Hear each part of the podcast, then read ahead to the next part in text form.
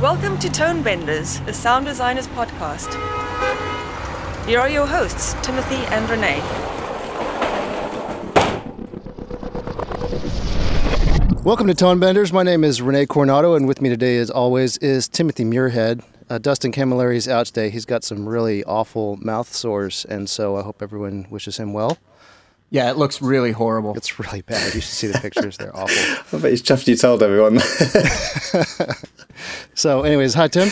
Hey, how you doing? Also with us today is Michael Maroussas. Michael is a dialogue editor and supervising sound editor. He's got great films like Contraband, X Men First Class, and Kick Ass in his credits.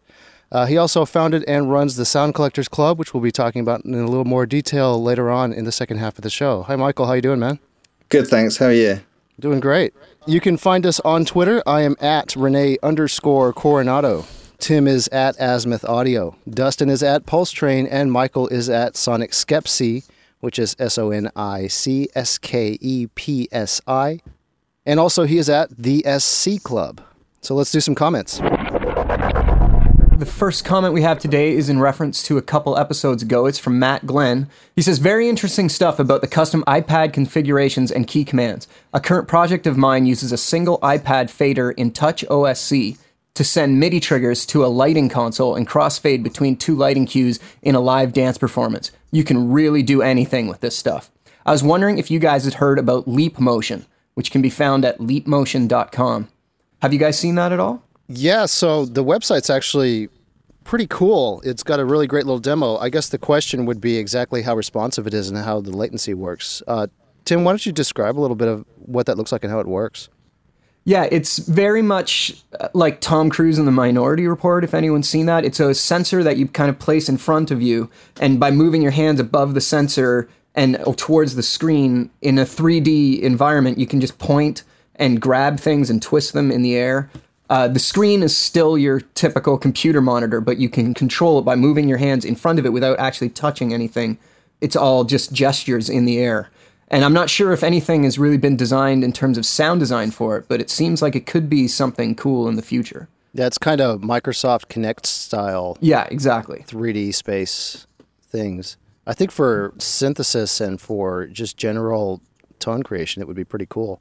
Yeah, so we'll have to see how that develops and how it grows because it's definitely something to watch. It might be the same thing that we talked about about that Raven system during that episode when we talked about the iPad for sound design. That it just might be exhausting to be moving your hands around in front of you all day.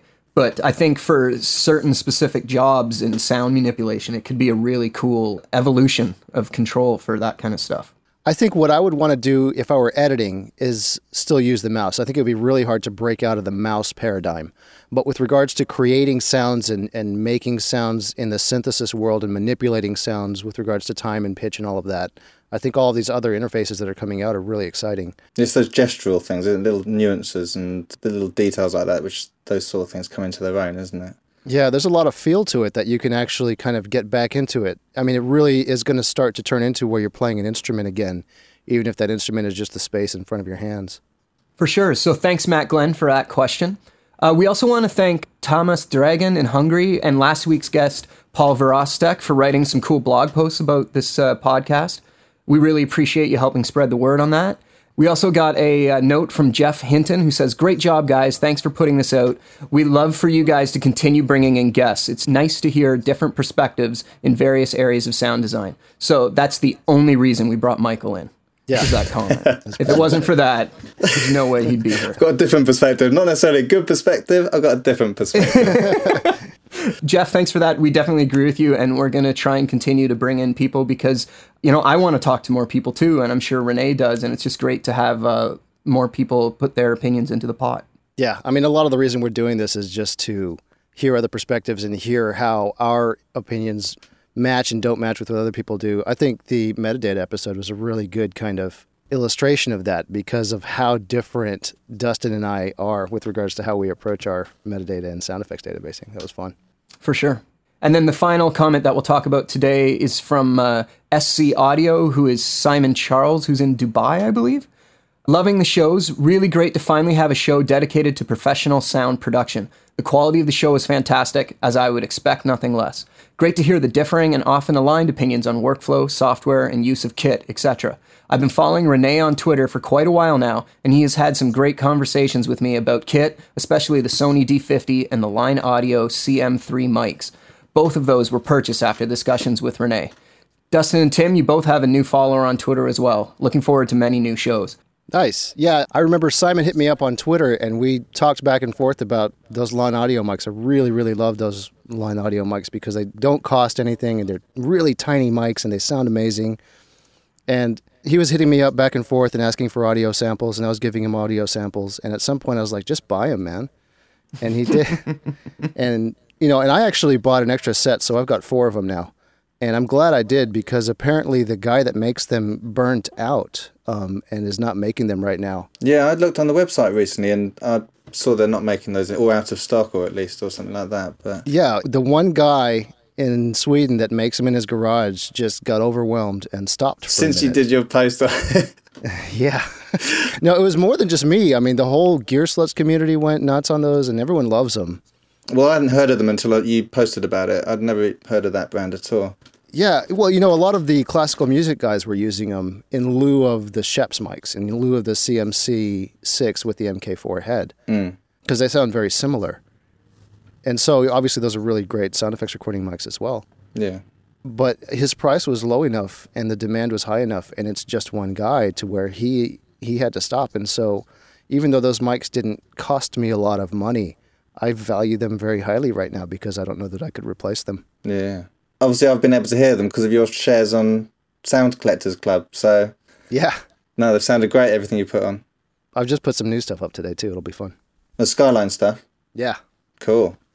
We'll talk about that in a minute. Thanks for the comments, everybody. Feel free to leave comments. We love getting them. You can leave them at tonebenders.net in the comment section for each episode. Right now, we have an interview with Dustin Cawood, a sound designer based at Skywalker Ranch in California. And he recently did the sound design for the film Chasing Ice, and he sat down with me from his edit suite at Skywalker to talk about how that went. Today we have Dustin Cawood in to talk about the sound that he did for the documentary Chasing Ice. Chasing Ice follows the extreme ice survey started by photographer James Balog as he tries to capture glacier decline through time lapse photography. He sets up 25 cameras throughout Iceland, Greenland, and Alaska, taking pictures every hour over the course of a few years. The film features breathtaking scenery in the barren wilds of these ice filled landscapes and shocking footage of how these glaciers are disappearing. In 1984, the glacier was down there 11 miles away.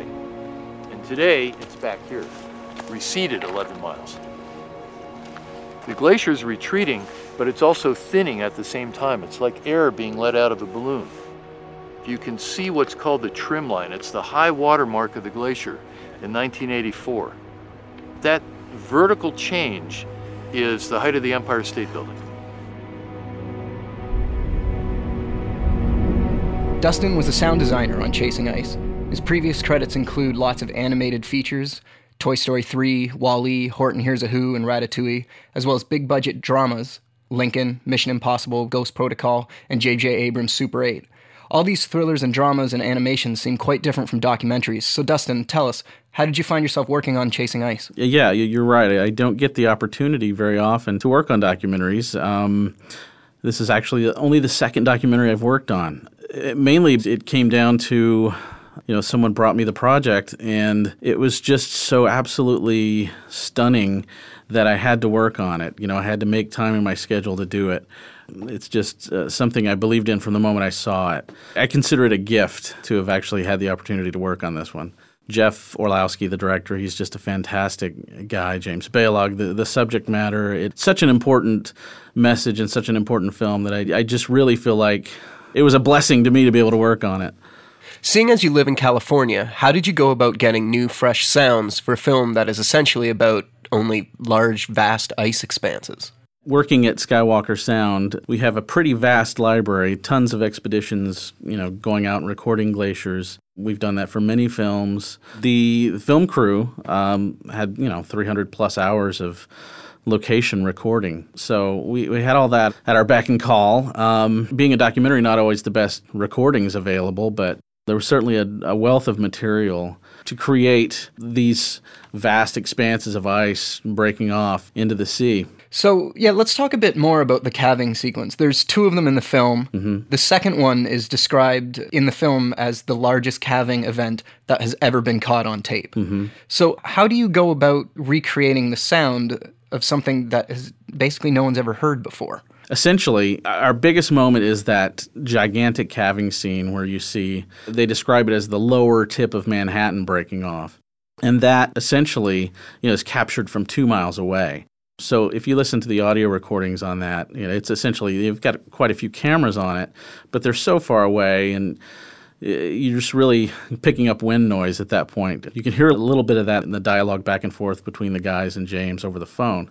It's just, you know, kind of covered up in wind. They sat up there freezing and their tent being blown away for, you know, a couple of weeks just to capture this thing. So that was our main focus is to try to take, you know, actual calving sounds of you know much much smaller scale and, and, and essentially scale that up to represent this giant event that the best way they described it was it's like being underneath a 747 as, as it buzzes you 10 feet off the ground or something. It was just extremely extremely loud and rumbling, but you, you, can't really convey that with the camera technology that they had out there on the side of the mountain. So for sure, in the credits it said that additional calving sounds were provided by Jason Amundson, mm-hmm. and uh, I googled him quickly, and he appears to be a scientist, not a field recorder. So how did you hook up with him? If you see the credits of the film, it's essentially.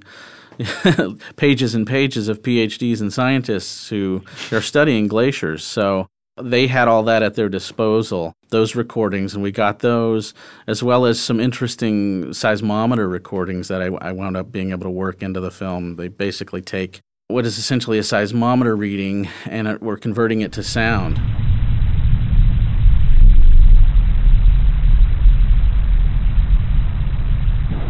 Something I hadn't heard of before, but I got those files and was able to process those and work those into the film as well. It was trying to orchestrate the different movements within that giant calving event. You've got essentially these cameras that are capturing everything, but they're zooming in, they're they're focusing on different points of this calving event. It's not just a giant rumble. You've got massive sheets of ice sliding off. So, certain instances, you know, I took recordings of other objects sliding on ice and slowing those way down just to give it a sense of scale and also give it a sense of movement. You wouldn't necessarily hear in, in, any kind of captured audio from the scene itself. Because we were really going for, you know, authenticity and accuracy. My biggest concern was talking to some of the scientists afterwards and saying, did I come close, you know, to the massive scale of this and did we represent this well, you know?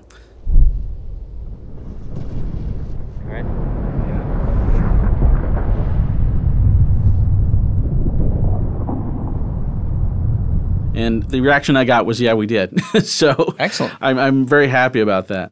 I find that there's a tendency when you're dealing with enormous events like this to just throw bass at it and right. just make it just this sludgy rumble. Right. But the way you did it, there was obviously lots of bass in there and the theater's rumbling, but there was also layers in the mid range and then even some higher end slippery sounds in there. And right. I thought it really worked well. I was just wondering, were they all ice sounds that you used? Were there any wood creaking or any other types of things that you threw in there? The vast majority is ice sounds. Like I said, there's the odd seismometer recording in there, and the sliding I mentioned was actually a car sliding on ice. Multiple recordings of cars sliding on ice, and just really worked that to try to to give the sense of movement. So there are other things in there. Vast majority, I'd say 95% are real ice sounds, because you know it's it's a documentary. You don't want to take it to a Hollywood level. You try to be as accurate as possible. That was my big thing is if it didn't involve ice, I didn't want to put it in there. so there are some sweeteners in there, but that's just to really give it a sense of movement.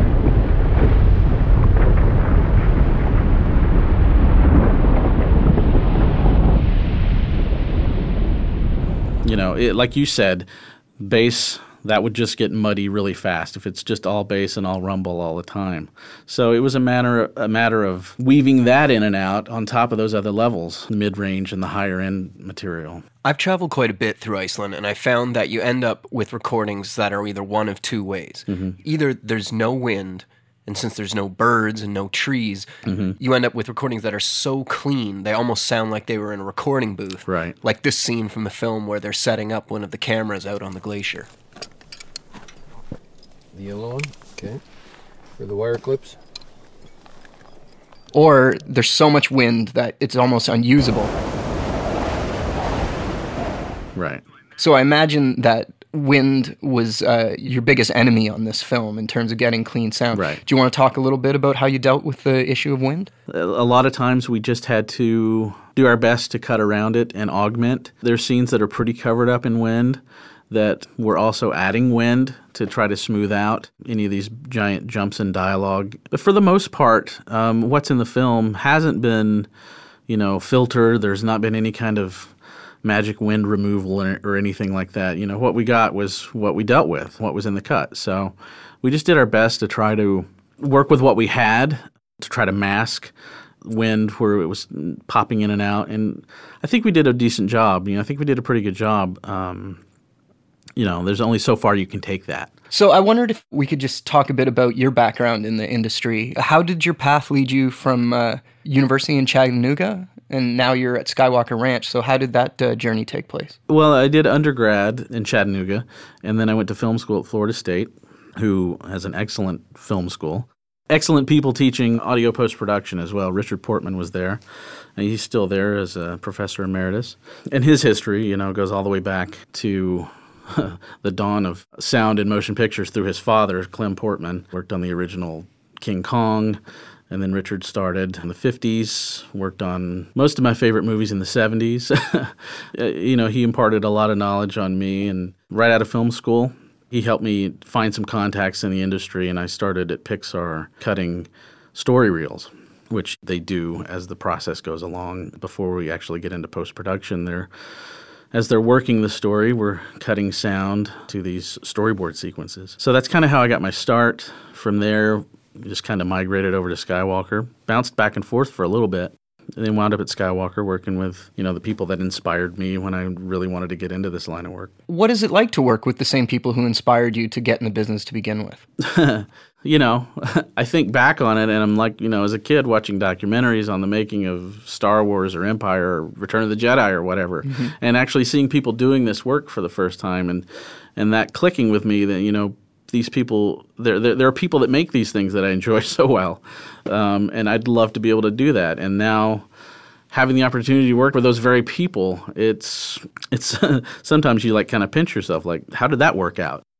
You don't ever plan on these kind of things, but I feel very fortunate that, that I'm working where I'm working. I noticed on your IMDb page that you seem to fluctuate between some projects you're the sound designer and some projects you're a sound editor. Mm-hmm. Can you talk about the difference between those two roles and what you like most about each of them? Yeah, sure. You know, I'm kind of in a transition period. I, I've done a lot of sound editing. I'm doing more and more sound design. There's certainly a little bit more creative freedom when you are the designer. You know, you're creating the sounds. You're kind of more of an influence over the overall soundtrack. I certainly love being a sound editor on the films I'm working on.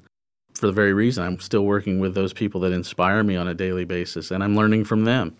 So, as a sound designer, being more of a leadership creative role as, as opposed to being a sound editor, you're still being very creative, but you're also working towards the director's vision as well as another sound designer's vision. So, both of which I enjoy immensely. Like I said, I learn a lot from everybody I work with. So, and I enjoy going back and forth. You know, it's nice to have a little change of pace. For sure. A lot of times in sound post, we end up working on films that are uh, very satisfying technically. They're huge, they're bombastic, things are exploding. But at the end of the day, uh, there's no secondary meaning. It's just entertainment, which unto itself is a good thing. People need to be entertained. But I was wondering if you felt a film like Chasing Ice, which has a secondary level of importance, does that make it easier for you to get up every morning and go through the process of making the film? Just like any other thing you do, if you believe in something, it's always easier. So, not, it's not to say I don't believe in projects I've worked on, but if something makes a special connection with you on a story level, yeah, I think you're. It's easier to wrap yourself up in it. You know, it's it's easier to get carried along with it, and certainly, you know, it's it fires your creative juices. I've been very fortunate this year with both Chasing Ice and Lincoln, which I also feel is a very very important film. To me, this year has been kind of tops for me as far as the types of projects I've been associated with this year. They just really have have moved me, you know, and uh, so I feel like you know it's been a fortunate year for me in that respect. Uh, it's been, like you said, very easy to go in and do your work and, and try to do the best work you can possibly do. Speaking of the film Lincoln, was that the quietest film you've ever worked on? Probably, yeah, without a doubt. In fact, at the time, I said this is like kind of Sonic heaven. You know, it's uh, it it was all about the details. You know, it was all about the little the the the small details. Whereas other pictures, it's all about the big bombast, like you said. But this was really about the very small details, and we tried to be as once again as accurate as possible, like we did with Chasing Ice. But try to be as historically accurate with sound on Lincoln as possible. And that meant actually getting recordings of things that Lincoln would have heard in his day and age his pocket watch, the bells outside of the White House, certain bells that are still in church towers that were actually ringing in his day, you know, that were created by the Paul Revere family.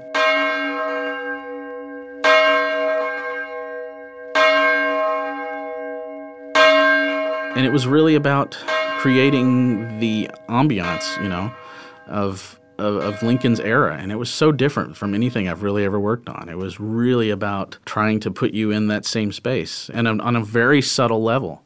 So quiet, yeah, but uh, absolutely extremely enjoyable to work on. With Chasing Ice, it was director Jeff Orlowski's first feature. How is it different working with a first time director compared to on Lincoln with Spielberg? Every director is different, whether it be a first time director or, you know, someone who's done hundreds of features.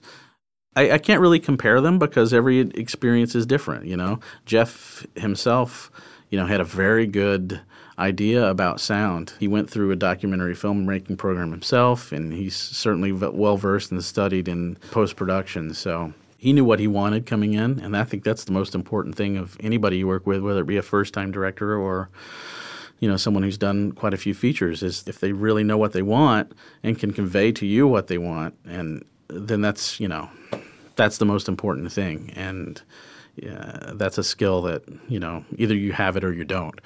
And I think Jeff's definitely got it. I mean, he he definitely knows the story he was trying to tell and, and what was important to him from a sound standpoint. Excellent. So, uh, what's up next for you? Uh, I can't really talk about it. I'm not allowed to discuss my projects I'm working on at the moment. I am working on a very large seismic event at the moment, um, and that's about all I can say. It's on the opposite end of the spectrum from chasing ice, but in a lot of ways they have a lot in common. In fact, I might even throw some ice sounds in there. You never know. Excellent. That was Dustin Cawood, the sound designer on the new film Chasing Ice, playing in theaters everywhere. For information, go to www.chasingice.com. He was also the sound effects editor on Steven Spielberg's Lincoln, which is playing everywhere as well. So, Dustin, thank you very much for being on the show, and good luck on your next projects. Yeah, thank you. Here's the memory of the camera, and this is actually, that's an interesting thought. This is the memory of the landscape. That landscape is gone. It may never be seen again in the history of civilization, and it's stored right here.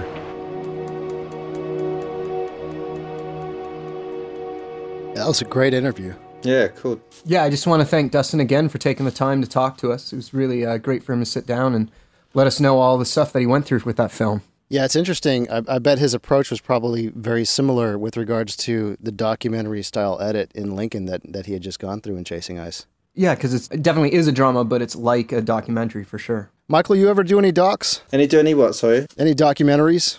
No, no, no, not for a long time actually. But it's not from turning them down. I think there's some of them are great. There's some really good ones coming out, especially over the last few years. I think, but that was a great interview. It really it reminds me of I'd read recently about Ben Burtt going to record the actual pocket watch of Lincoln, mm-hmm. and I find that stuff really interesting because I just love all that authenticity elements. But it's always an interesting divide, especially if it's going to cost a lot of money, always going to take a lot of organising or time. There's always that balancing of like is this actually going to sound great? I mean, I don't know if they got. It'd be really interesting to chat to Dustin actually about if someone offered it to them for free or it was just you know able to access it. It was you know they were able to go and check it out first. But so often you have decisions to make in that way of like, should we go and pursue the real thing, or if we go to all that bother and money, is it actually going to sound rubbish or do you know what I mean? But Yeah. um, it's really interesting because I'd read a couple of things about they'd really gone to town on the authenticity, which is really cool. Yeah, and you know, documentary budgets tend to be a lot smaller than film budgets too, so it's a lot harder to find that money at the end of the post process. Yeah, The interesting thing about Chasing Ice is it's a documentary, and it's clearly a documentary, but this calving sequence, I know it hasn't played in Dallas yet, Renee, so you haven't seen it. It actually just opened in London for you, Michael, if you want to check it out. But the calving sequence, it looks like the most amazing special effects sequence you've ever seen, but it's real. So it's it's a bizarre thing. Like it's a documentary, but it doesn't look like anything you've ever seen before. So it feels like he talked about how there was a need to make it sound realistic, and I can tell that they probably pulled back some of the more amazing sound editing that they'd done just because you have to remind people this isn't a Roland Emmerich film. Like this is actually real. And like they describe it in the film, I think I mentioned it in the interview that this chunk of ice that breaks off the glacier in Greenland is the same size as Manhattan Island. Yeah. Like it's enormous. And the footage is something that you can't really understand without seeing it, how big it is. It's definitely a documentary, but there's elements of it that are like the Avengers. Like that sequence is bigger than life. I guess it's not because it actually happened in life, but you know what I mean. So that's why when I went to see it, I actually saw it with a friend of mine who is a, a re-recording engineer, and we left the theater and we went out for coffee and we just talked about like, oh, how'd they do that and how they how did they figure out what the heck that would even sound like? And like I had so many questions that I decided to track him down and uh, try and get him to answer them. So uh, yeah, it's definitely worth seeing this documentary. It's definitely stuff you've never seen before. But that's the interesting thing about it is that because it's documentary, like you're saying, it's just you can't go OTT on all you know big Hollywood movie sound effects. But the thing about ice, um, which I've never experienced personally, but there was a a patch.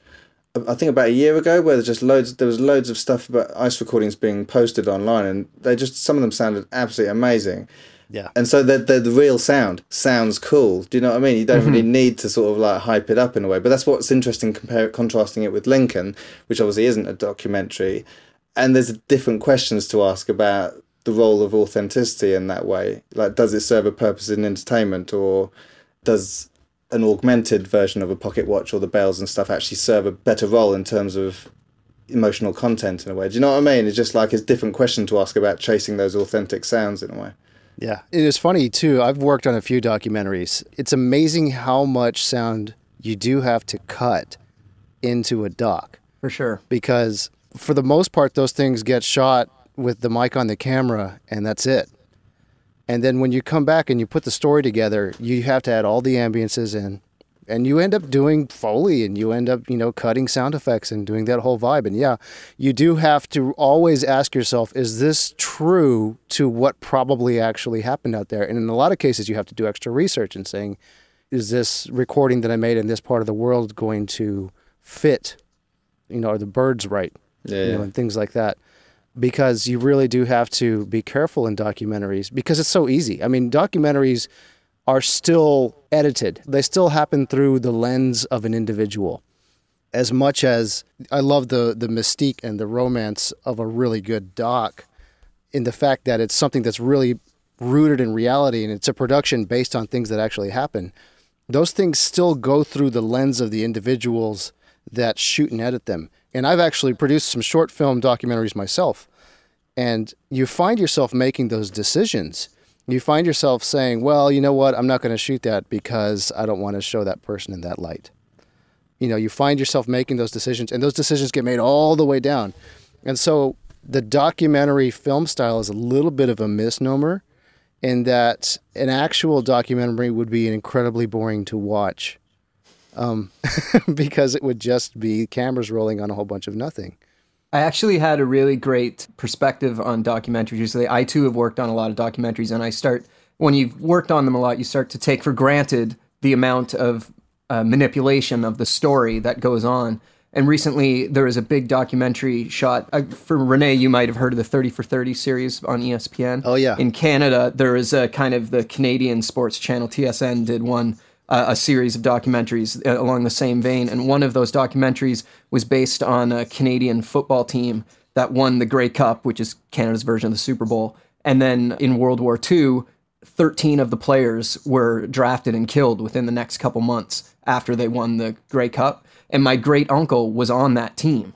And uh, my mom and her cousins and everything, they grew up around a lot of those people. And when they saw the documentary, they were kind of uh, awestruck by how many facts were not quite right and were manipulated to fit the story. And I was like, yeah, that's how it's done. That's how the world works. And they were like, no, but he wasn't, he never w- was there that day. And so it, you do forget about, because I'm got my nose in it all the time, how much people really expect a documentary to be spot on, dead on accurate.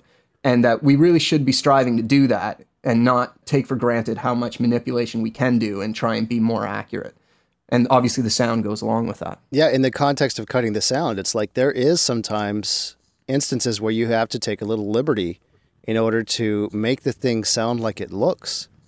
And in a lot of cases, you're not, you know, you don't know the backstory of the edit by the time you're getting the sound worked on. So, you know, you don't know what they left on the cutting room floor.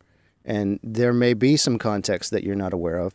And all you're trying to do as a sound editor on a documentary is make it sound like it looks. And sometimes it, the way that it looks may not be exactly how it happened. This is not to say anything about chasing ice, obviously. I think the challenge of editing sound for something like that is doing what Dustin had to do, which is to make the sounds live up to the crazy visuals that you're seeing, especially in those climactic moments. For sure. Uh, so in that interview, Dustin Cawood discusses making the transition from uh, sound editor to sound supervisor.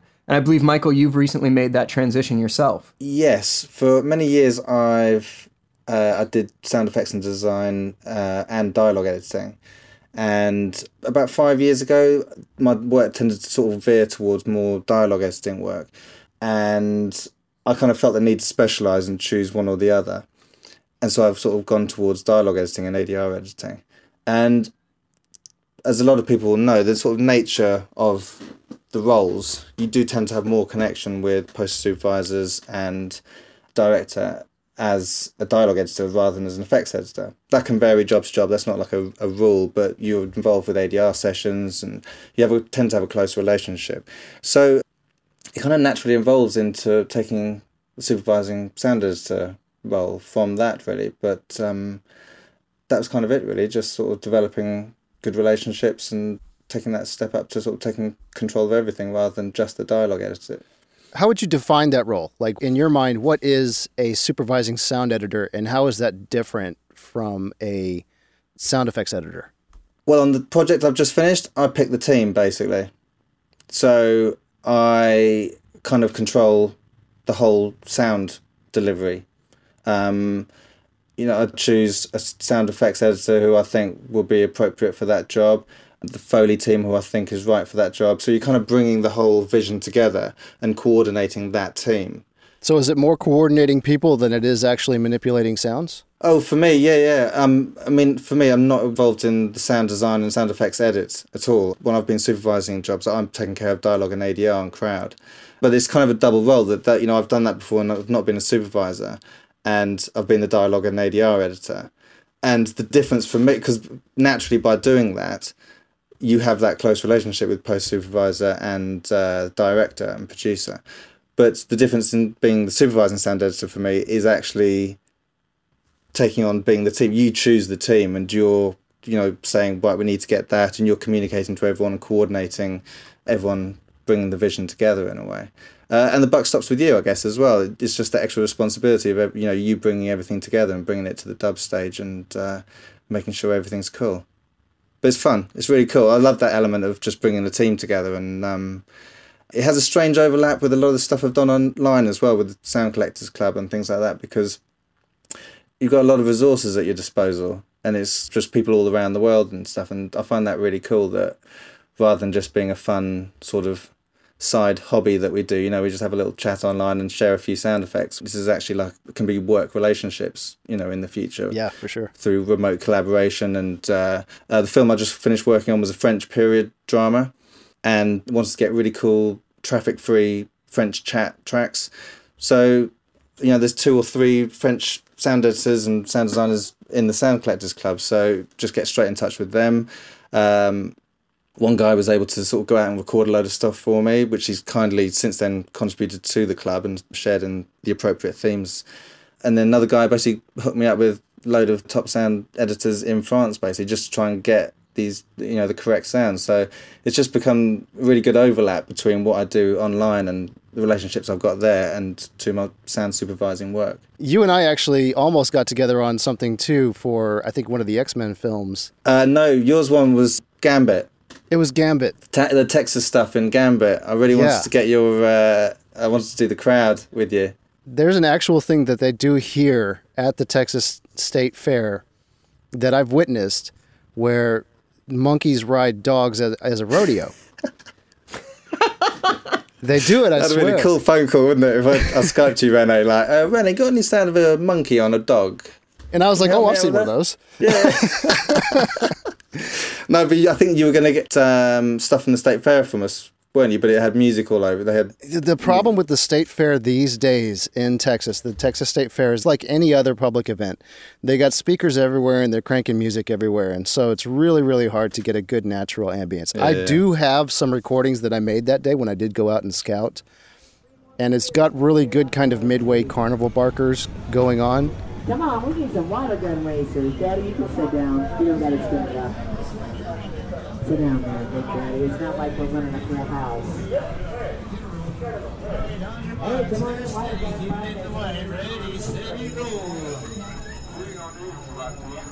But I don't think it would be safe to use in films because it does have, you know, some Britney Spears or whatever going on in the background because all of those rides have music cranking as hard as they can go.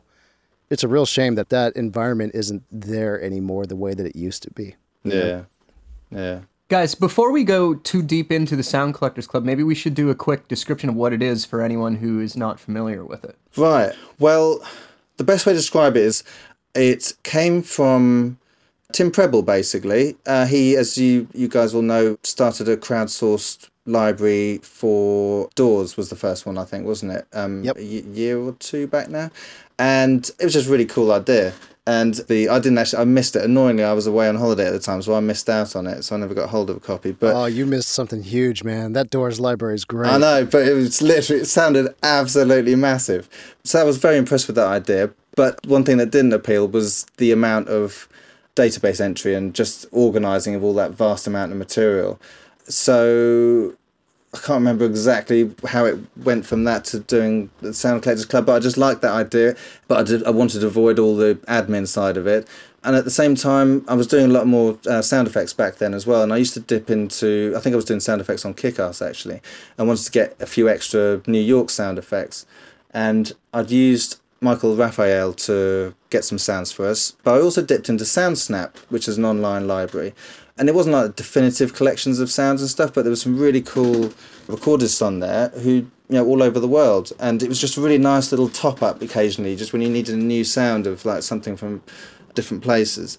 And I liked that idea as well. And so I kind of put the two together in terms of just having this, you know, cloud library that everyone could share and just you know all you had to do was contribute one sound to get access to a particular collection like rain or street voices or something like that and then you'd get by contributing one sound you could get access to everyone else's so just massively multiplying your library just from a small amount of, of your own contribution so we started off on soundcloud which was seemed the way to go at the time. But that was very expensive and it was very stuck online. And immediately, after a very short period of time, the library had grown to the size that it already it was becoming a hassle downloading stuff whenever you wanted to actually bring it onto your own computer. But a load of the cloud apps had been developing in the meantime, and so I jumped onto an app called SugarSync, which was the same sort of online sharing idea, but it actually sticks it on your desktop. It's like another version of Dropbox. Yeah, exactly. But comparing the different ones, Dropbox was just too expensive, and everyone had to pay for the amount of memory basically to have it on their desktop. Whereas the good thing about SugarSync is I just pay once, and then everyone can actually share that from that Right. central part, but still have it on their own computer if they want to. So it started from there, and it started off as free because it was just like literally the smallest SoundCloud account. But then it grew, and I needed to sort of buy memory space on SoundCloud. So after a few months, set it up as a twenty pound membership fee just to cover the costs of that. and it's taken off from there. We do one theme a month. We pick a different topic to try and attack, try and have a bit of conversation about it. I throw, I start off with my ideas on what makes a good sound for like rain.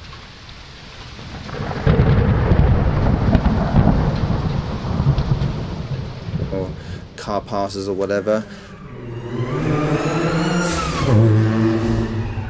And we, you know, have a chat about it and share sounds and just build up our, our library. And over time, we've built up a fair old collection of different themes. I haven't actually checked for a little while, but I think we're up to about 40, 45 gig or something now of, of sounds we've got together. And that's been over two years, I think, now we've been doing it. Yeah. So, um, but it's cool. The, the exciting thing about it is it started off as free and it started off as covering costs. And we're still kind of at that stage of just like, kind of just about break even. I think maybe I'm a little bit out of pocket, but getting to the stage of breaking even on it. But it's quite exciting that if, as it grows, actually there's a bit of money in the pot, then it's fun thinking of ideas about how I could funnel that back into the club in terms of already like for those who follow the club, we did a Floor Creaks meetup um, in London. And it cost about forty pound just to hire this really old museum. It's like it's called Handel House Museum, and just had to obviously give them a bit of money for their time, sort of thing. So it's quite cool to start thinking, oh, I'll take that out of the kitty because you had a few new memberships come on board that month, so you know there's a little bit maybe spare. And in the future, you know, if it does make a bit more, actually organising meetups abroad, or you know, because it's obviously all spread across the world, then it'd be really cool to actually use those funds if there is excess to organisers all doing not all of us obviously but like the top three or four contributors maybe do like a night away or special recording trip in that way. So it's quite cool in that way You guys got some killer sounds in that house. I was very happy to have had some floor recordings that I could contribute so that I could get my hands on the stuff that you guys recorded. Oh, it's great, but I just I think that's really cool in that way. It's just you know sometimes the, the themes are quite simple things that you can just grab quickly in your own home, but with some of them, it, there's quite good. What's cool about doing the meetups we do is we try and attack like a big thing. Like at the moment, we've done city skylines, and I'd love to try and get in uh, the BT Tower. It's a big tall tower in London. Yeah. You know, you get really sort of special sounds in that way, but. Uh, no, it's cool. It's going well. It's sort of um, I'm so busy with my own work at the moment. It's sort of hard sometimes to uh, give it as much attention as I'd love to, but uh, it sort of ticks along nicely. That's the good thing about it. It's not a high pressure thing like you've got to do it. You know, otherwise you you know you're not a member if you don't contribute every month, and you end up falling behind, and it becomes like another workload thing. It's not. It's there if you get busy for a few months. You know, obviously take a break, but you know, keep an eye on the themes and see if you know if opportunities come along. Grab stands when you can, and then just upload a load of stuff in one go or do it as you go, whatever suits you, and it's you know still here when you come back. So, Um, how much time do you spend administering it, um, like on a monthly basis? to start with, it it was quite a lot, but I've got a bit better at automating some of the process, uh, and I've sort of messed around with other. There's been new apps and stuff come on, and I'll add a little feature to the website. And I just six months to a year ago, I just started thinking, just strip it back, keep it the core thing of just collecting sounds. Don't bother with extra details and stuff because it can just snowball into this big job. And now I've just literally got it down to a sound turns up in one of the personal folders. I check it. I bought Snapper, so it was really quick to just do a quick 10 second quick MP3 of it, upload that to SoundCloud. Because I still use SoundCloud for like the demos so that non members can hear what's in, in the folders in the website. And that's about it. And it does an automatic tweet when as soon as I load it to SoundCloud. I use um, what's it called? If this then that. Have you seen that IFTTT? So No. it's, it it does like an automatic trigger. You can do this anyway on SoundCloud, but it's not quite as neat as if this then that. And as soon as I uh, add a track to SoundCloud, it automatically sends out a tweet to people who follow it can see that there's a new thing uploaded. So, and that's about it really. But then apart from that, just setting up a new theme. Yeah, I pretty much rely on those tweets. I mean, the way that I can tell that something new is up is by checking the Sound Collectors Club Twitter account. Because as a member, as someone that does contribute, you have to pull it off of the shared folder and into your hard drive, onto your sound effects drive or whatever, and then integrate it into your library. So there's a step that happens on the end user end also. And the way that I personally kind of keep track of what I have in my library versus what's still sitting there waiting for me is by checking out that Twitter account. Oh, that's good to know. But have you? What about notifications from SugarSync? Because do you not get an email notification? Um, I haven't lately. I may need to just check my settings again because I was doing that as well. Because the other thing that's come up recently is um, there's a new version of SugarSync. I think it's still in beta, but SugarSync got- uh, has been on the verge of being a little bit of a pain for the club because it's got slight restrictions on editing controls. So you add stuff to these folders, but to enable everyone to have it on their computer, I have to allow them to be able to edit it, which is fine most of the time. But because everyone's got their own unique setup about, you know, they may copy it from it or they may edit it straight from it, inevitably stuff ends up getting changed and you have to, it's very easy to put back, but it's just a bit fiddly. Yeah. But they brought out a new beta version, which I think makes it a bit more like Google Drive, where you, you can see it as like a drive, but it's not actually on your desktop. So you could still, if you're doing it like the way you say, Rene, you drag a copy to your, your effects drive, but it's not using up disk space on your computer. Oh, you can't edit it, right? So in other words, Oh, that's it. But it stops you. Can, it stops you editing it exactly. yeah, because I So- definitely hosed a whole bunch of files doing that once.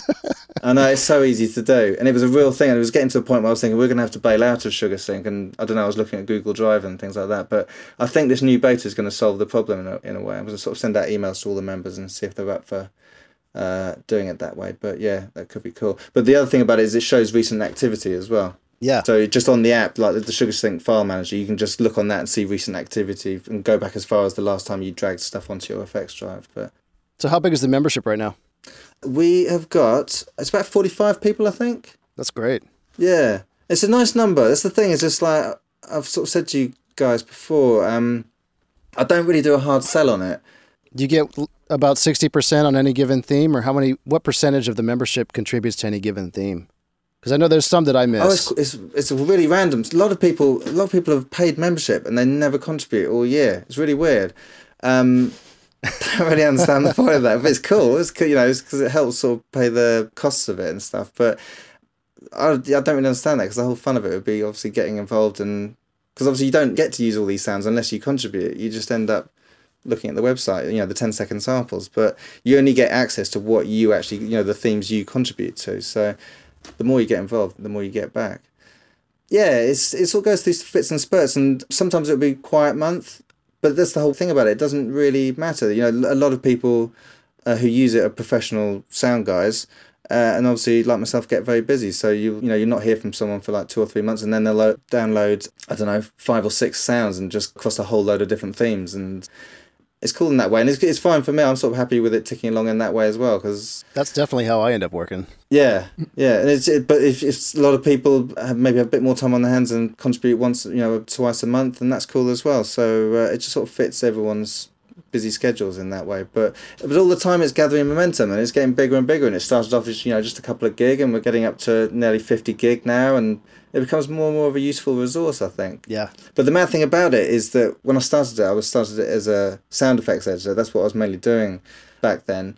It's taken on a life of its own as being this resource, like I was mentioning before about when I was sound supervising and hooked up with these guys in in France. It's just taken on its own life in terms of it's a really good chance for people to network and hear people's work from around the world. Um, Tim posted a really cool article the other day talking about the club, uh, and it just absolutely hit the nail on the head about the opportunities it offers in terms of if you're looking for a you know sound effects from another country, you kind of got an online audition of what they do, and you can tell so much about you know the quality of someone's work from a few sounds they've recorded, and just get an idea that they know what they're doing, and it's really cool in that way. Yeah, you got some guys in Brazil that are just amazing. Yeah. And there's one in Argentina. Do you remember the Yeah. one in Argentina? That's such. It was. I think that was the night and day theme. Yeah. Um, and it was like frogs and stuff. It's just like it's so cool.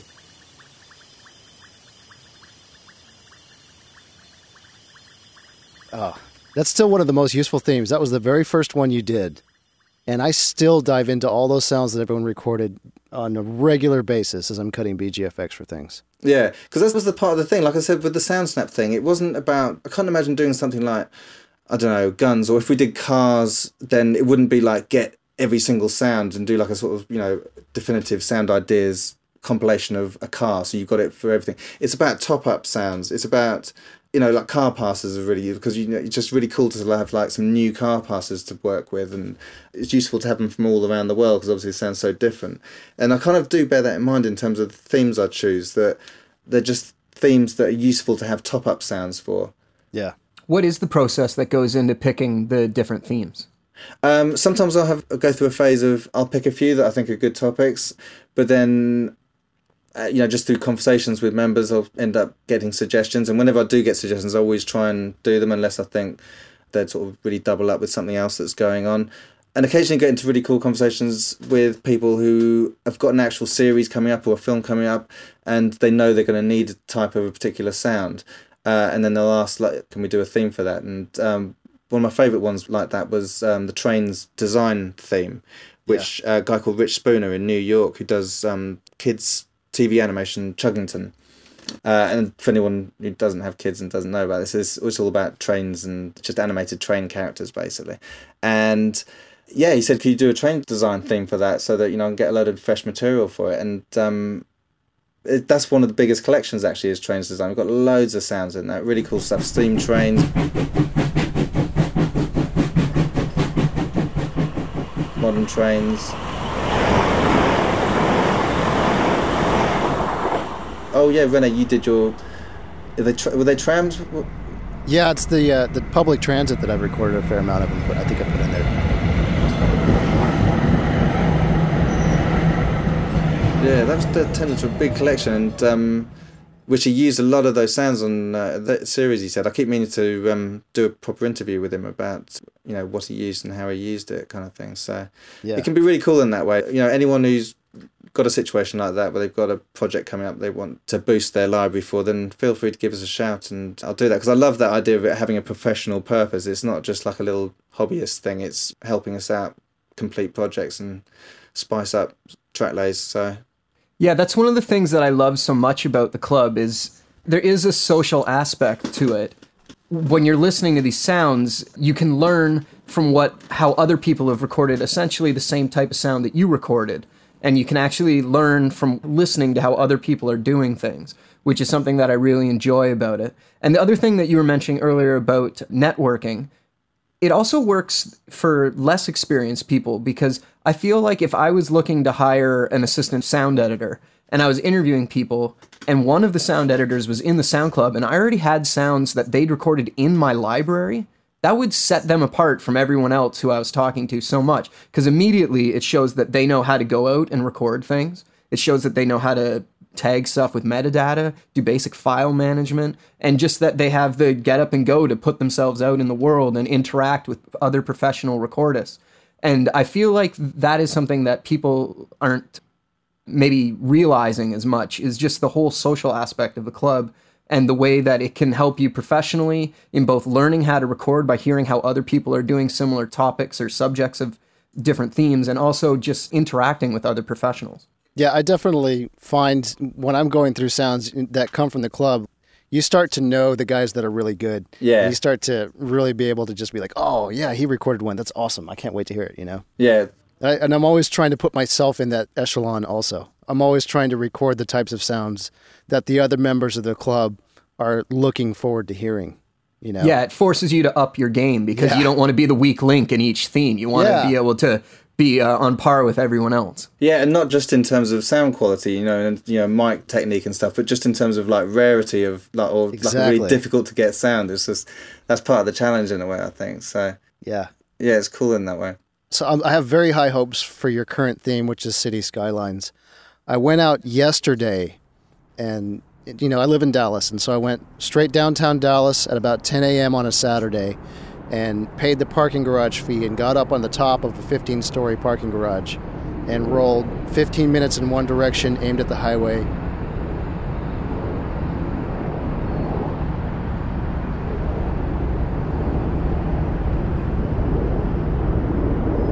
And 15 minutes in another direction, aimed at the big buildings downtown.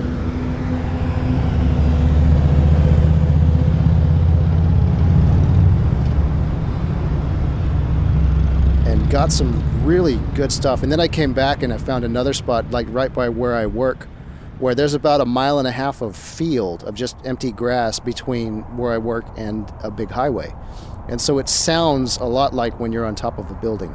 So I got 15 minutes there also.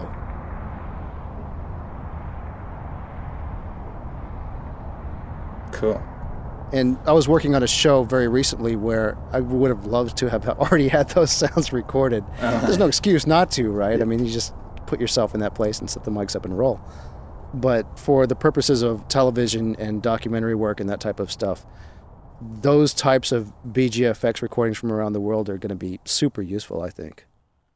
For sure. I'm a big fan of the current theme as well, except for the time of the year that you picked to do it, because standing outside on the top of a building here in December. That's what you get for living in Canada.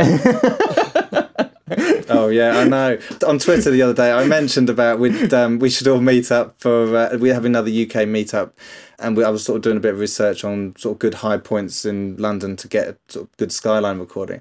So potentially meeting up around an area called Hampstead next week. And just like after thinking about it, I was just like, oh, in December, do I really want to go and stand on Hampstead Heath and like, you know, especially as it's getting dark about like four o'clock in the afternoon at the moment. It's just like, yeah. Yeah, maybe we should have left that for the summer. But yeah, the No, important no, thing no, to though. note- But the thing is, winter is the best time to be outside Yeah. for recording. The winter months are the best Yeah. sounding months of, of the whole year because there's no insects and the air is colder and the sound travels further and faster. And it's just, I, I hate the cold. I hate the cold. I hate the cold. I hate the cold. That's why I live in Texas. But, but I can't help but get out there and record when it gets cold because it sounds so beautiful outside. Yeah. But that's an important point to make, actually. From uh, it's a bit of a hangover from when we first started the club, and as uh, as you guys remember, it started off on SoundCloud that it was a theme for the month, and then in order to because we only had a small SoundCloud account and it was all everyone it was free for everyone. I had to take all that stuff down, so you had that month to grab it and get involved, and if not, you missed it and it was gone. And really quickly, we sort of realised that it was much better if we could just keep building those libraries online.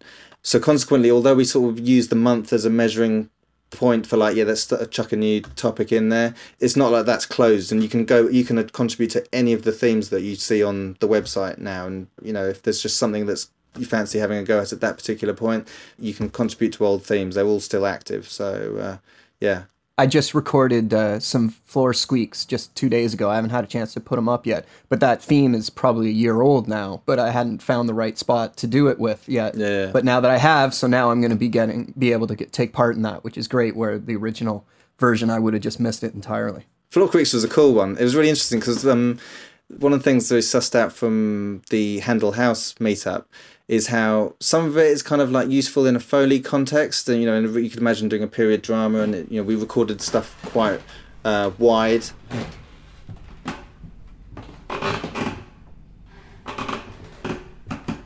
And then other stuff is like so creaky that you can imagine it as like sound design on like a horror film and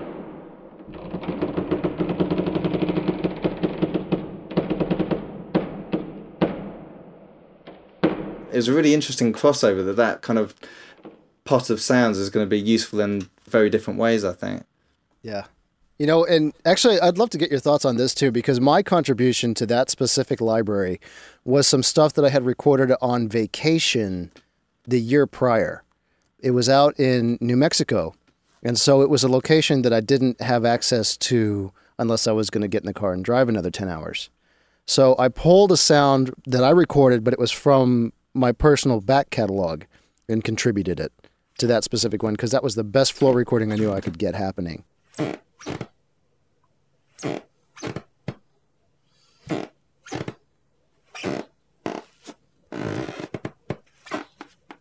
And I know generally the idea of the club is to see a theme and grab your mics and go out and record something. What are your thoughts on going into your own personal recordings in order to contribute? I do both. So um, I think, you know, like we were talking about before, I don't want to create deadlines and workloads for people. So, you know, if you're really busy at the time and you don't have the opportunity to go and record a particular sound, but like a month or two before you got this amazing thing, then obviously it's it's sort of self defeating to go, oh no, you mustn't use that. You've got to do a new sound. It's about the collecting as well as the actual act of going out and doing sound recording. But obviously, you know, it's a balance. It's you know, if I only contributed old sounds from my library, then it's kind of defeating the point of, like you're saying, it's a trigger to get out there and chase a theme in a way.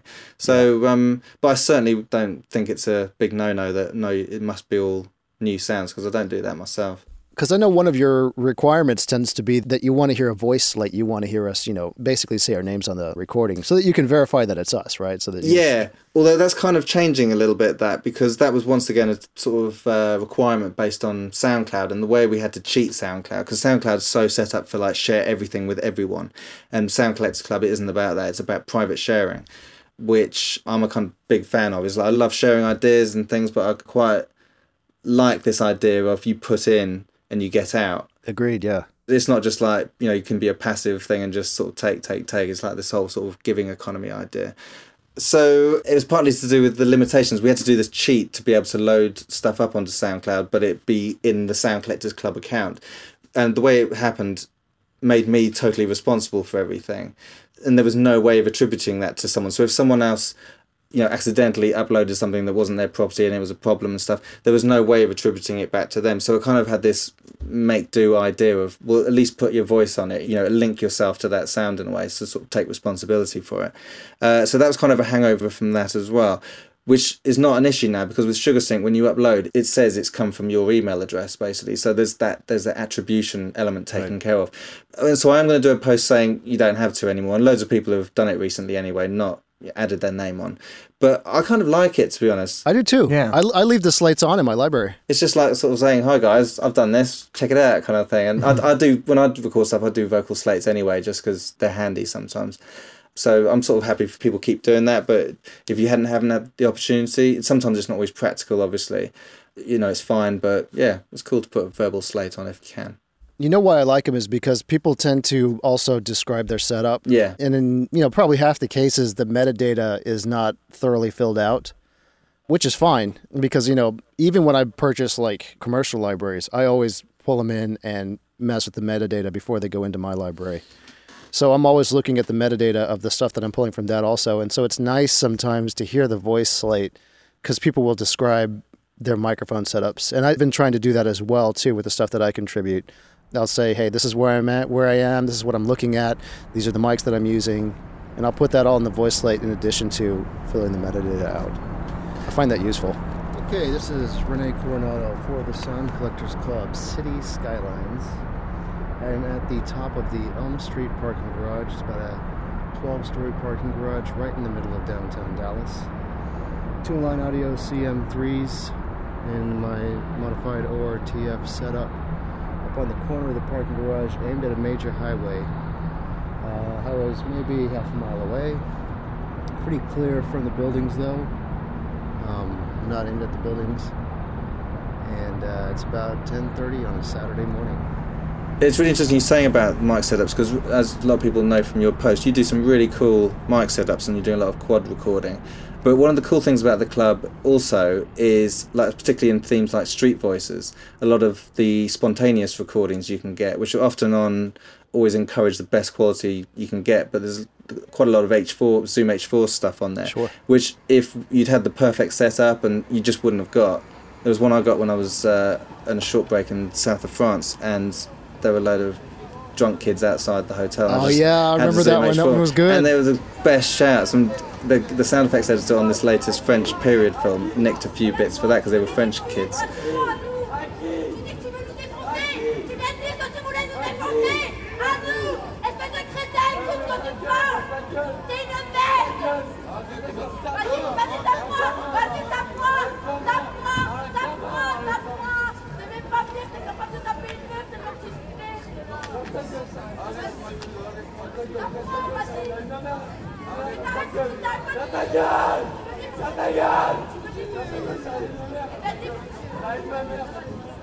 Nice. And it's just like, yeah, you know, I'm not saying Zoom H4 is the greatest sounding thing, but it's just if you catch those really cool sounds, then um, that's what the club's good for as well. Is those rare, difficult to get sounds in a way. So, talk a little bit about usage, you know, for people that haven't signed up to the club and want to know about what they can and can't do with those sounds. You did handle the legal aspect of it. You, yeah, I just did a lot of research on it basically. Um, sussed out other people's contracts, you know, what were the do's and don'ts. And unlike some people, didn't just completely rip off those uh, contracts, but. Uh, uh, you know, just get the gist of them and then put it in your own words. And as anyone who looks at the legal side of mine, it is, you know, is not written out by a lawyer. It is worded quite informally, but it's plain English, and I think that sort of crosses the T's and dots the I's, basically. So. We should mention we've said referred to the website about 20 times but never actually said it. It's the soundcollectorsclub.com. So, so tell me about the general things that uh, somebody that joining the club could use the sounds for versus what they could not use the sounds for. The basic idea is, I mean, this is spelled out properly on, on the website, obviously. The basic thing is the same as any sound ideas library or anything like that, is that you can use them on whatever you like um, as many times as you like, but you just can't resell those sounds, you know, individually or in, in any kind of format. It's the usual kind of thing. So it's just the legal side of it on the website is just spelling out that situation is that you cannot download all this stuff and then sell it as a library. You, you have to use it on commercial projects. Yeah, and so you're totally free to put them on TV spots and film work and video Yeah, games and yeah. any of that kind of stuff. Yeah. Which is different from the Creative Commons license. Yeah, see, that's the thing. I had to be careful when we were using SoundCloud because SoundCloud defaults to Creative Commons. And when I was checking it out back then, it was based on attribution. And anyone who works on any kind of film or television program knows the amount of sound effects you use, that's just completely impractical. You can't. Um, You can't document you can't. everything. Yeah. Sometimes you can be the editor on certain TV programs, and you're lucky if you get a credit, let alone the guy who gave you one sound effect or something. So that's just not going to happen. So that was really important as well. That part of the legal was talking to the contributor and saying, by contributing this, you're you're saying people who also contribute to the same theme can access this and use it on their commercial products, but not sell it. And then the other half was to the user saying the same thing. So uh, that's kind of the gist of that. It's just spelling that out so there's no misunderstandings. Yeah. So as a recordist, it's similar to Creative Commons, except don't expect credit. Yeah. Yeah, a lot of things that would be cool to talk about. This is what I was so impressed with Tim's post the other day. Is he just absolutely nailed a lot of things I'm thinking about regarding the club and where I want to go with it. So, Tim, for people that aren't looking at the internet right now, what was your blog post kind of about? What was the gist of it? Uh, the gist of it was that essentially, when the Sound Collectors Club first came out, there was kind of a wave of enthusiasm, and uh, there was a lot of talk of it on Twitter. But in the last little bit, it's kind of died down a bit, and I was just trying to say to people that if we want to keep this great resource alive and available to us all, Michael's done all the work to figure out like legally how it'll work and the background on the servers how it will work. But if we want it to really work, we all who use it have to take responsibility for keeping it alive and getting new people involved because the more people use it, obviously the better it gets. And uh, I just went through a couple lists of all the great things about it and how it can be helpful, like we talked about with networking, both if you're a new person in sound design or if you're an established person that needs sounds from somewhere else. And then also just a list of things that we can all do to try and reinvigorate it and make sure people know that it's still out there. And uh, one of the things that I had mentioned was, as Michael's been talking about with the uh, place where they went to get the floor squeaks, was uh, members in other places than London organizing meetups where, because I know there's a few from Canada and specifically Toronto that contribute. And uh, I was thinking that maybe I could take the lead and organize something here. And internationally, if other people can get together, it's just something that uh, I feel like if we want this tool to remain as great as it can be, we have to contribute more than just sounds. We got to put a little energy into keeping it alive and vital. Yeah, because exactly like that. Like Tim, you obviously have a great blog and probably have more people following you than me. And you could easily go and do something like that and just do about it on your own website. But by shouting, echoing back to the Sound Collectors Club, it can inspire action from other people, which you then benefit from. Do you know what I mean? It's just um, because you're sharing the same sounds in that way. So I find that that idea really exciting and much more. Uh, it may be more of a slow burner, but it's much more longer lasting if it's that word of mouth and mutually beneficial idea rather than me just creating loads of content and getting you know regular posts on the blog and trying to come up with gimmicks and stuff like that because that may boost things for a little bit but first off i don't have time to do that. And secondly the minute i stop doing it it falls away whereas it, i think we just keep chatting about it. We all chat to each other anyway. So just sort of spreading the word about it it just slow grower and it just becomes more and more of a useful tool that just sort of stays along you know hangs around in the background for us whenever we need it I tell you, my thought on it is that I agree that it shouldn't be a hard sell uh, to you know a bunch of people for a couple of reasons. One, say you did a really hard push and said, "Hey, man, everybody jump on this." I think the quality of what's getting put up there right now would go down.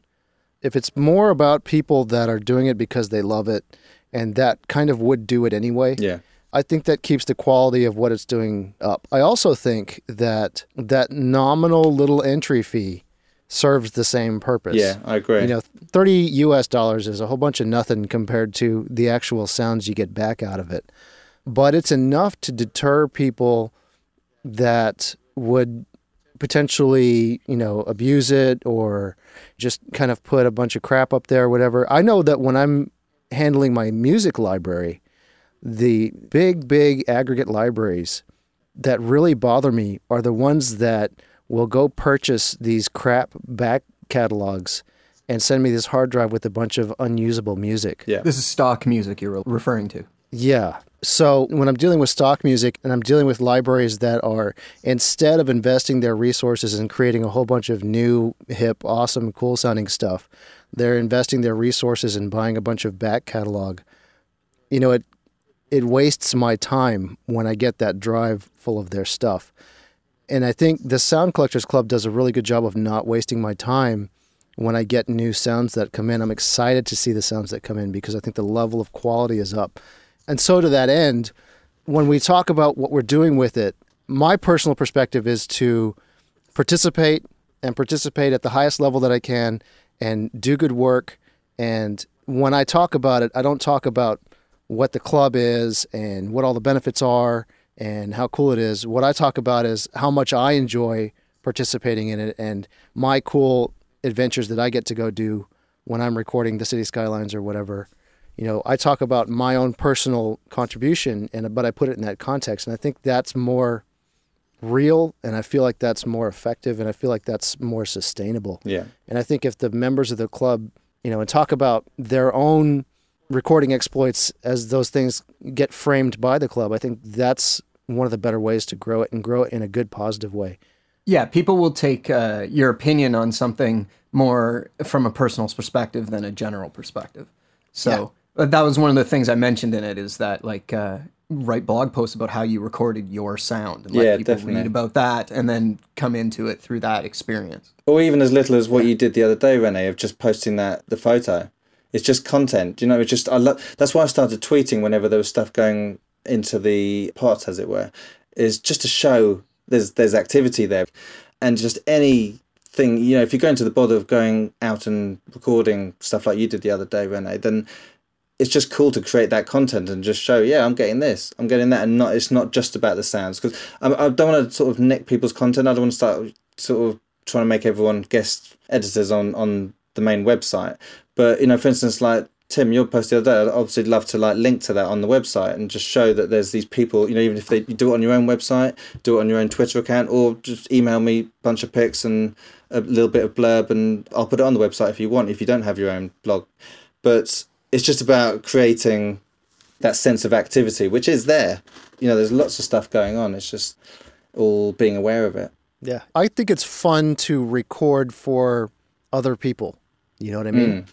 So much of what I record is for myself and for my work and for what I do. And I think it's fun to have a low key, no pressure project to record just a pure audio geekery recording that you're sharing with other people that can appreciate it. And that's what I get excited about. You know, when I'm posting those pictures, I'm like, hey guys, check this out. Because those of you that are in this club, you're going to get it. It's going to be cool. But that's know? the thing. My involvement in it has changed so much in terms of when I started it. It was for collecting it for myself to use it in my own whether TV programs or films. But now because I'm focusing on dialogue editing, I'm not needing sound effects collections per se. Although if you know when supervising, I'm still sort of helping source those sounds. But as a supervising sound editor, I'm looking for effects editors and effects recorders and stuff, and it's just like this amazing resource of people all around the world. So, apart from the Far East, I feel like I could pretty much get any sound I wanted from around the world. We haven't really sort of broken into Russia and the Far East much. There's, I don't think we've got any members there. yeah, I'm members there. surprised we're not in Russia, honestly. Yeah, but yeah, that side Um, of it's really cool, I think. And it seems to happen on project after project, where you sort of say to the sound team you're working with, "Oh yeah, I know someone there," or "Oh, I can check out something like that." And it's always a bit like, "Oh wow, yeah, yeah, it's quite cool. You can source pretty much any sound you want from anywhere in the world." So Do you feel like there would ever be a point of diminishing returns? Do you feel like there would ever be a point where your membership is so high that it would be more of a pain to go through the sounds that you're getting back than it'd be worth? Oh, if it gets to that point, it will. I'd have to change the shape of it. I've already thought, you know, like if, for instance, on this job I just finished sound supervising, it was based in Hungary, so it was like foreign travel, and it was just crazy busy. Already, it crossed my mind that I need to set up a contingency plan for if I'm not able to sort of focus on it, then having something work in that situation. But if incoming contributions start absolutely rocketing, then I just need to adjust it basically, you know, automate it to a certain extent or just get more people involved in it. And I don't think that would be hard considering how cool so many of the people involved in it are. It would just I would see it as a community sort of project in that way. So it's not something I want to sort of cling on to in terms of uh, oh no, I must do everything. So yeah, not at that point yet. So I haven't got any concrete ideas. It's sort of ticking along quite nicely at the moment. But if it sort of snowballed, then yeah, just like anything, you have to adapt and adjust. But I wouldn't see that being a problem. It's quite easy to scale it, I think. That's great. Oh, and the other cool thing about SugarSync in that way is, in contrast to SoundCloud, is whenever new members join, we get more space. That's right. Yeah, it self scales. And so I've bought a standard amount of space, and you get like 500 meg every time a new person joins. So the space on the account is not doubled, but it's gone up a lot. Yeah. And obviously will continue to. So that's quite a cool thing in a way that that's pretty scalable as well. But that would be cool though. Would you imagine if it really rocketed and there was just like hundreds of gig? Well, that's the thought, right? What if you have 500 members and you got about 60 or 70% contribution rate? you put a theme Quit on. my day job, yeah. Just spend my day creating 10 second sam- MP3 samples. Yeah, yeah. I might have to rethink that one. I think. Yeah. I might have to outsource it to China or something like that. I think. And then as a contributor, you've got SugarSync trying to chuck, you know, four gigs of files down or whatever. I know. I know. Sort of crash their servers. Yeah, I think it's in a place where it could probably, it's definitely got headroom, right? Yeah. You could probably come up double or triple it before it started getting unwieldy. Hmm. Yeah, I mean, maybe it's that whole sort of. I mean, I haven't really thought about it, this, but just off the top of my head, that whole kind of Wikipedia idea of it becomes self-editing in a way. Do you know what I mean? That it sort of controls itself, and I think it would have to become a bit like that. Because the cool thing about it is that even when mistakes have happened in editing, things have got deleted. It's really easily recoverable. That's true. Yeah, it keeps a backup. Yeah. I get an email saying exactly what has happened, like this idiot has just gone and deleted it, basically. But uh, so that would be quite controllable. So maybe that's the future of it in a way that it becomes sort of self-controlling in that way and self-editing, and I just sort of keep an eye on the, shape of it and um, maybe approve a few people to actually do the signing off sounds and stuff. Do you know what I mean? Because it needs to be some. qu- You do that? You actually listen to every sound and, and approve it before you distribute it? Oh it yeah, yeah, yeah. Doesn't happen often, but I have turned down a few. Just like it's not often because it's like a bad recording. It's normally just that it doesn't quite fit the box in terms of the theme, or it's quite often there's too many layers. Like as say for instance, just off the top of my head, like a bird theme, but there's like too much traffic in it, and you know that if you come to use it in a professional context, it just wouldn't be usable because there's too much background. So it'd be like a roar coming in and out, just different things like that. So I have sort of turned down a, a couple. I think it's for instance with the cafe theme. I turned down one or two because they were basically bar or pub chats, and I know we'll probably do that in the future. So you have to be quite strict about no, let's keep that Right. as that particular thing. And sometimes I keep like a little folder for future things. I'll say to the person like, I'll put this aside because I'm, we're bound to do that theme in the future. So things like that, just to keep some sort of control of it. Otherwise, it does become a bit of a mess. Right. And I don't want those sort of sounds in there that you just never use. Do you know what I mean? The ones that you just, oh, I'm not, I'm never going to use that, but it just sits there in the folder. You might as well just spring clean. Exactly. Yeah. Yeah, I got to say that the quality of what comes down the pipe is always great, and um, that speaks to both the recordist and that speaks to your ability to kind of organize and edit that. No, it's cool. Like I said, it's mainly the recorders. I'd turn away a minimal amount of tracks. That's the interesting balance, especially when this first started. It had a real. Maybe I was being paranoid, but, but sometimes got the impression that it was seen as a bit of a sort of hobbyist thing and newbies. They were just a bunch of guys with H4s, you know, just going out and recording stuff. And I don't see it as that at all. I see there's loads of useful stuff, and there is some H4 stuff in there, but it's like I, said, I was saying earlier that it's stuff that you know even a top recordist would probably do on an H4 because it would just be something they got spontaneously. It's not because Yeah. you know it's sort of making do in that way. There is real quality stuff on there. To some degree, the dealing with the quality level, and I don't want to speak for Tim Preble, but the impression that I got from him, because he, I think he had high hopes for a lot of the crowdsourcing things, and he set up a lot of infrastructure with regards to doing some of that, and then eventually he kind of had to pull the plug on it, and I think the obstacle that he was running into was the amount of time effort it takes to get all of these recordings from all of these different people with all these different skill sets and tool sets up to a certain level you know? Yeah, yeah. because he literally did he was at scale. I mean that doors library was hundreds of recordists. So he started out already way up at scale and so that's definitely something i think in the future to to at least be aware of I think the current concept is really, really good, and I think it's very, very sustainable. And I also think that that's what that thirty dollar theme does because you didn't have to pay to contribute to Tim's library either, and that's why he was able to scale it up so fast because he's got But he's got a massive, following as well. Yeah. massive following, right? So you know, you know, he puts his word out and everyone jumps. Um, I did. Yeah, I was caught napping on that one. Um, but if there was a minor money barrier there, I bet maybe 30 or 40% of the people that contributed wouldn't have. And he probably would have had less of a time issue because those people would tend to be the beginners and, and the hobbyists.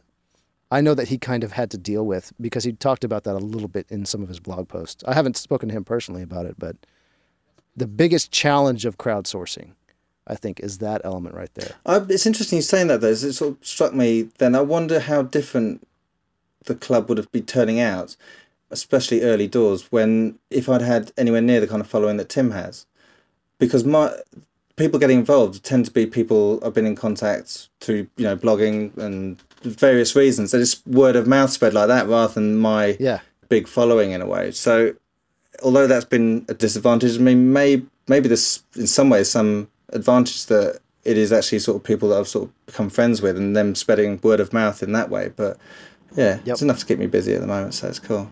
Cool. Well, let's move on to news. Okay, excellent. We got a couple things for news, and we're just going to start out with uh, Paul Virostek, who is the guest on the previous episode, episode four.